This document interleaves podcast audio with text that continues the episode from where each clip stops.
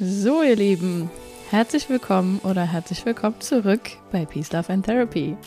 Und in dieser Podcast-Folge soll es um eine möglichst simple Anleitung für euch gehen, wie ihr Meinungsverschiedenheiten, Auseinandersetzungen oder wirklich auch größere Streits miteinander klären könnt.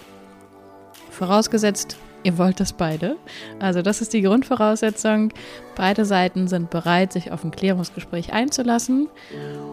Und ja, in dieser Podcast-Folge teile ich einfach fünf simple Steps mit euch, wie ihr einer Klärung näher kommen könnt. Natürlich, wie sollte es anders sein, angelehnt an Methoden aus der gewaltfreien Kommunikation, GFK. Und in der GFK gibt es ein Konfliktklärungsmodell, was sich das Sechs-Stühle-Modell nennt, wo einfach in verschiedenen Schritten beide Seiten, Streitparteien nenne ich es jetzt einfach mal, ähm, ja, zu Wort kommen und dafür gesorgt wird, dass wirklich beide Seiten sich gegenseitig ausreden lassen, dass beide Seiten gehört werden und dass im Idealfall am Schluss eine Einigung gefunden werden kann, beziehungsweise vielleicht Missverständnisse aufgeklärt wurden oder neue Lösungsideen gefunden werden können. Genau, also lasst uns starten. Im allerersten Step möchte ich nochmal ganz kurz auf die Basics der gewaltfreien Kommunikation eingehen. Es geht in der GfK darum, dass wir möglichst zu unterscheiden lernen, was ist wirklich passiert, also quasi was ist die Faktenlage und was ist meine Meinung über diese Faktenlage. Beziehungsweise was sind meine Urteile, meine Bewertungen der ganzen Nummer. Und das ist auch schon der erste Schritt. Wenn sich beide zusammen hinsetzen, dann wäre die erste Frage, wie hast du die Situation wahrgenommen? Und dann ist der wirklich auch noch viel wichtigere Schritt, nicht nur, dass beide möglichst faktenbasiert wiedergeben, wie habe ich die Situation wahrgenommen, sondern dass ihr euch vorher darauf einigt, wer erzählt als erstes seine Sichtweise und wer wird als erstes wirklich auch zu Ende gehört. Weil es ist so leicht, irgendwen anfangen zu lassen und dann zwischendrin reinzugrätschen, wenn du anderer Meinung bist oder wenn du da schon irgendwie deinen Senf dazugeben willst. Also der erste Schritt ist, beide beantworten die Frage, wie habe ich die Situation wahrgenommen? Und nicht direkt hintereinander, sondern wenn Person A anfängt, die eigene Sichtweise auf die Situation zu schildern, greift Person B erstmal das auf, was Person A gesagt hat. Also fasst nochmal zusammen, was sie gehört hat. Also A beantwortet die Frage, wie habe ich die Situation wahrgenommen? Und B fasst zusammen. Ah, okay, also für dich war die Situation so und so und so und so und das und das und das ist so für dich passiert. Habe ich das richtig verstanden? Und wenn A dann sagt, ja, genau, das ist meine Sichtweise der Dinge, dann kann Person B selber mitteilen, okay, so habe ich die Situation wahrgenommen. Für mich ist das und das und das passiert und dann habe ich das und das und das gehört und das und das und das gesehen, zum Beispiel. Und dann geht A auch nicht direkt auf die eigene Meinung ein, logischerweise, sondern macht genau dasselbe wie vorher B. Fasst zusammen, okay, ich habe jetzt von dir verstanden, das und das und das und das. Ja, das ist der erste Schritt.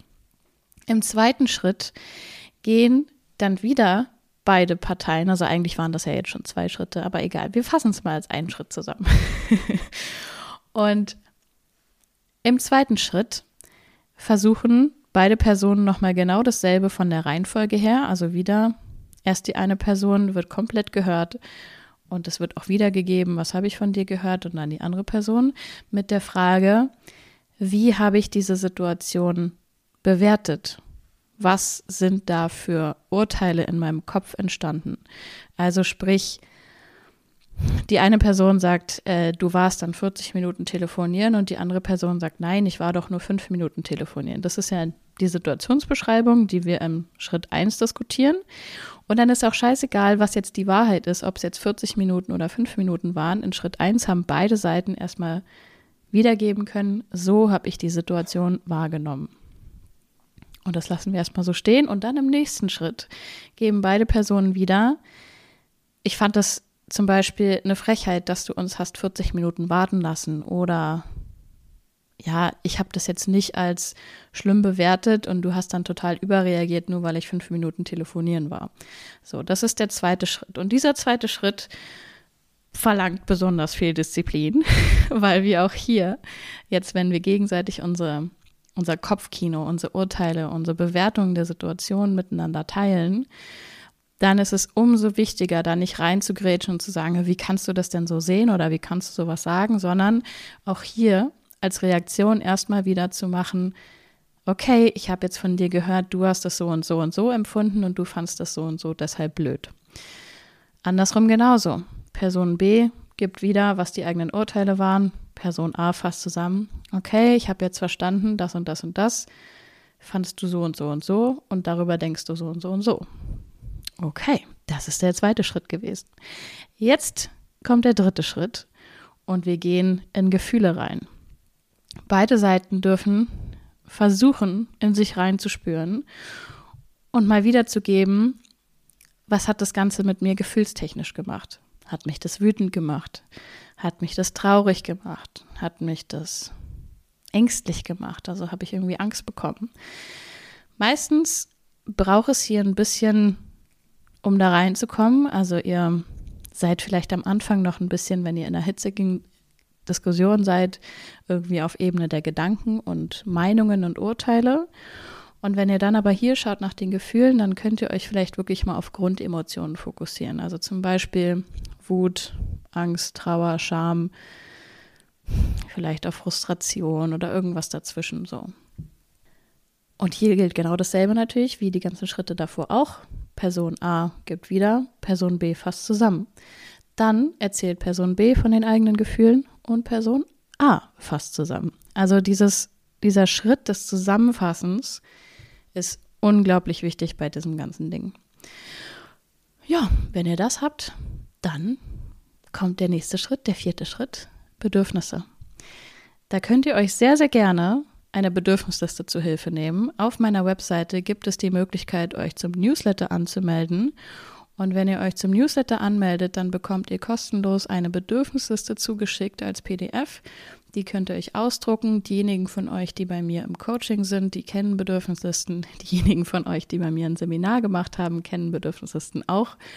Also nehmt euch eine Bedürfnisliste zur Hilfe und dann gilt wieder dasselbe Spiel. Person A sagt, okay, in dem Moment hätte ich das und das und das gebraucht oder ich wünsche mir da jetzt gerade das und das und das und das. Person B fasst zusammen okay, ich habe das und das von dir gehört.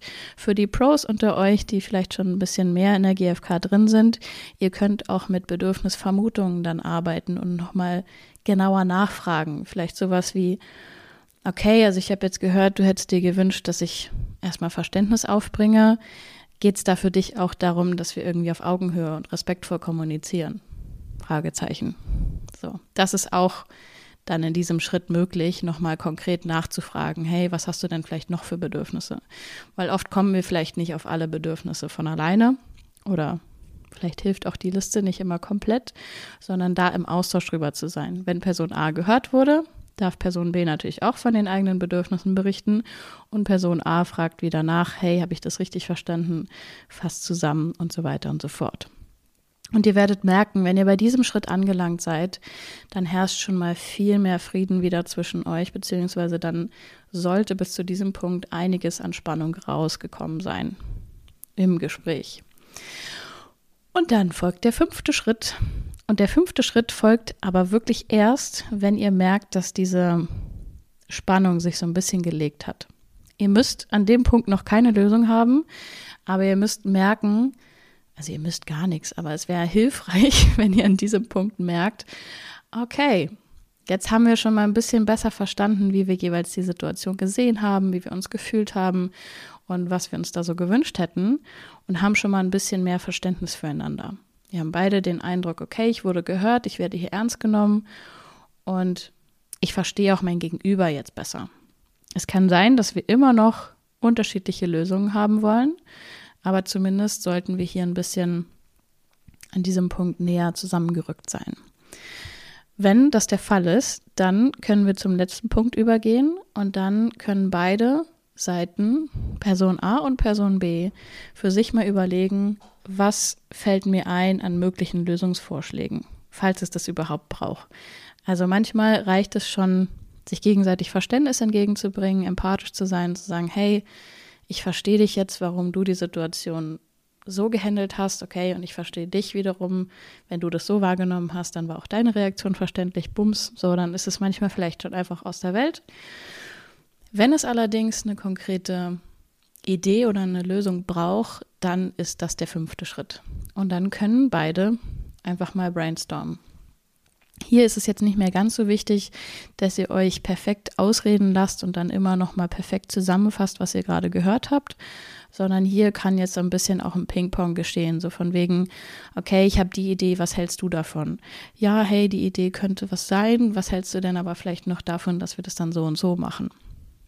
Und das bringt dann hoffentlich neue Ideen, mögliche Schritte aufeinander zu, vielleicht auch sowas wie ein Konsens und nicht so etwas wie ein Kompromiss. Also ein Kompromiss ist für mich irgendwie immer etwas, wo beide Seiten was aufgeben müssen, quasi, um sich in der Mitte zu treffen und dann kriegt eigentlich irgendwie niemand so richtig das, was er möchte.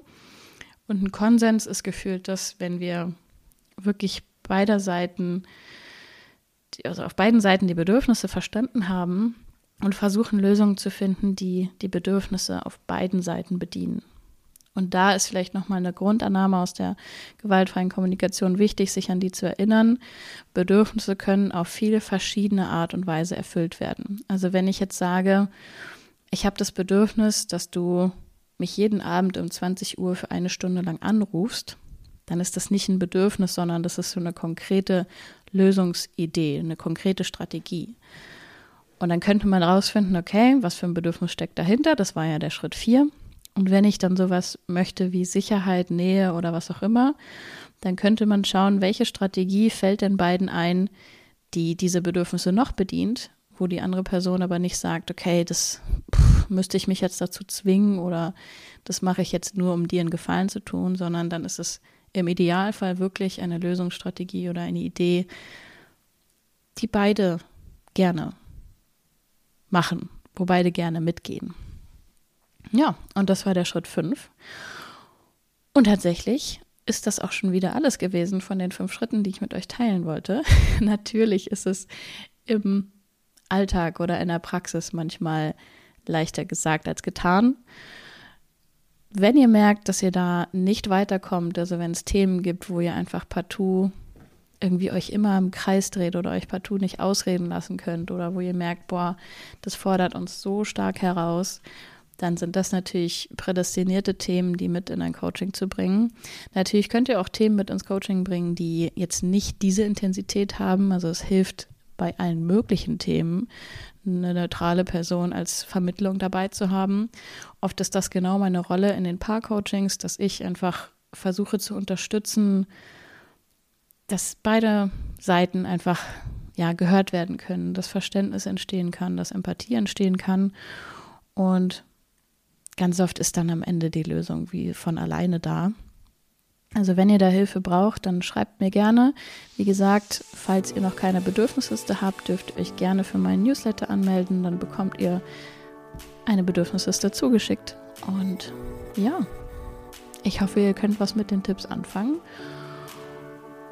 Und für diejenigen von euch, die das alle schon kannten, weil sie GFK kennen, war es vielleicht nochmal ein guter Reminder, es noch mehr in den Alltag zu integrieren. Dann an dieser Stelle vielen, vielen Dank fürs Hiersein, vielen, vielen Dank fürs Zuhören und bis zum nächsten Mal.